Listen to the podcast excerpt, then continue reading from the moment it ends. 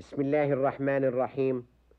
وصلى الله وسلم على سيدنا محمد وآله وصحبه أجمعين. مستمعي الكرام السلام عليكم ورحمة الله وبركاته. كان حسين ابن عبيد بن خلف من ملأ قريش. هواه معهم في الشرك. يعبد الأوثان ويتقرب إليها. وكان في قريش رفيع المكانة عظيم القدر يشاورونه إذا حزبهم أمر ويرجون عنده الرأي في مشكلاتهم ويقدمونه في كثير من أمورهم. هكذا كان شأنه في الجاهلية. ثم جاء الإسلام مسفها أحلام قوم عكفوا على الأوثان فعبدوها من دون الله. وداعيا إلى عبادة الواحد الأحد ومنزها الإنسان عن أن يذل نفسه بنفسه لأصنام صنعها بيده إن شاء أحرقها أو كسرها وهي لا تغني عنه من الله في شيء أبدا. ولكن المشركين والكفار صموا آذانهم عن دعوة الحق وكان ذلك من بعضهم أخذا بإثم الجاهلية. وحاولت قريش بشتى السبل أن تثني الرسول عليه السلام عن الدعوة للدين تدخل عليه آونة بالترغيب في الملك والمال والتطبيب إن كان به ما يشكو منه وآونة بالترهيب والمضايقة وألحوا ولجوا في المكابرة والعناد حتى كان سفههم بعض تاريخ هذه الفترة.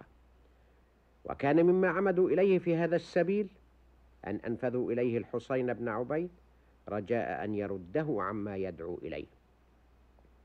وما علموا أنهم بذلك قد أخذوا بيده عن غير قصد منهم لخروجه من الشرك ودفعه إلى الإيمان بشهادة بشهادة الحق. أرسلوه إليه وقالوا له كلم لنا هذا الرجل فإنه يذكر آلهتنا بالسوء ويسبها. وأطاعهم الحسين فقد كان مثلهم شركا وكفرا. ومضى ومضى بعضهم معه يراوحهم الأمل أن ينجح الحسين فيما فشلوا فيه من قبل. فلما دخل صاحبهم على الرسول صلى الله عليه وسلم جلسوا هم قريبا من باب النبي وكان حديث بين الشرك والإيمان.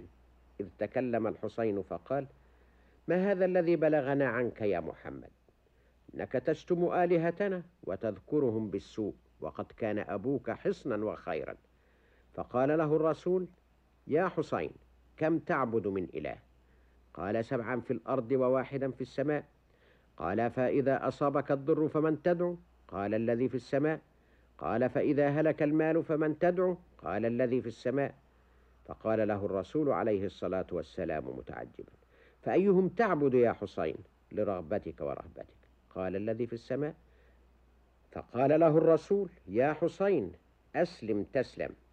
وأخذ قلبه يتفتح للإيمان إذ أجابه إن لي قوما وعشيرة فماذا أقول لهم؟ قال قل اللهم إني أستهديك لأرشد في أمري وزدني علما. وجاء في الأخبار الصحيحة أنه لم يقم من مجلسه هذا حتى أسلم. ولما أراد الخروج قال النبي عليه السلام لأصحابه قوموا فشيعوه إلى منزله. ولما رأته قريش خارجا أبصروا وجها غير الذي ألفوه منه. على طول صحبتهم إياه فقالوا صبأ الحسين وتفرقوا عنه. فتفرقوا.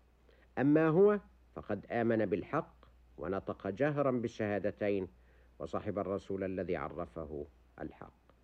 هذه هي قصة إسلام الحسين الذي انهد بإسلامه ركن من أركان الكفر ليكون لبنة في صرح الإيمان والإسلام وجنديا في كتائب الرحمن. مستمعي الكرام شكرا لكم على إصغائكم ونستودعكم الله إلى الغد إن شاء الله تعالى والسلام عليكم ورحمة الله وبركاته.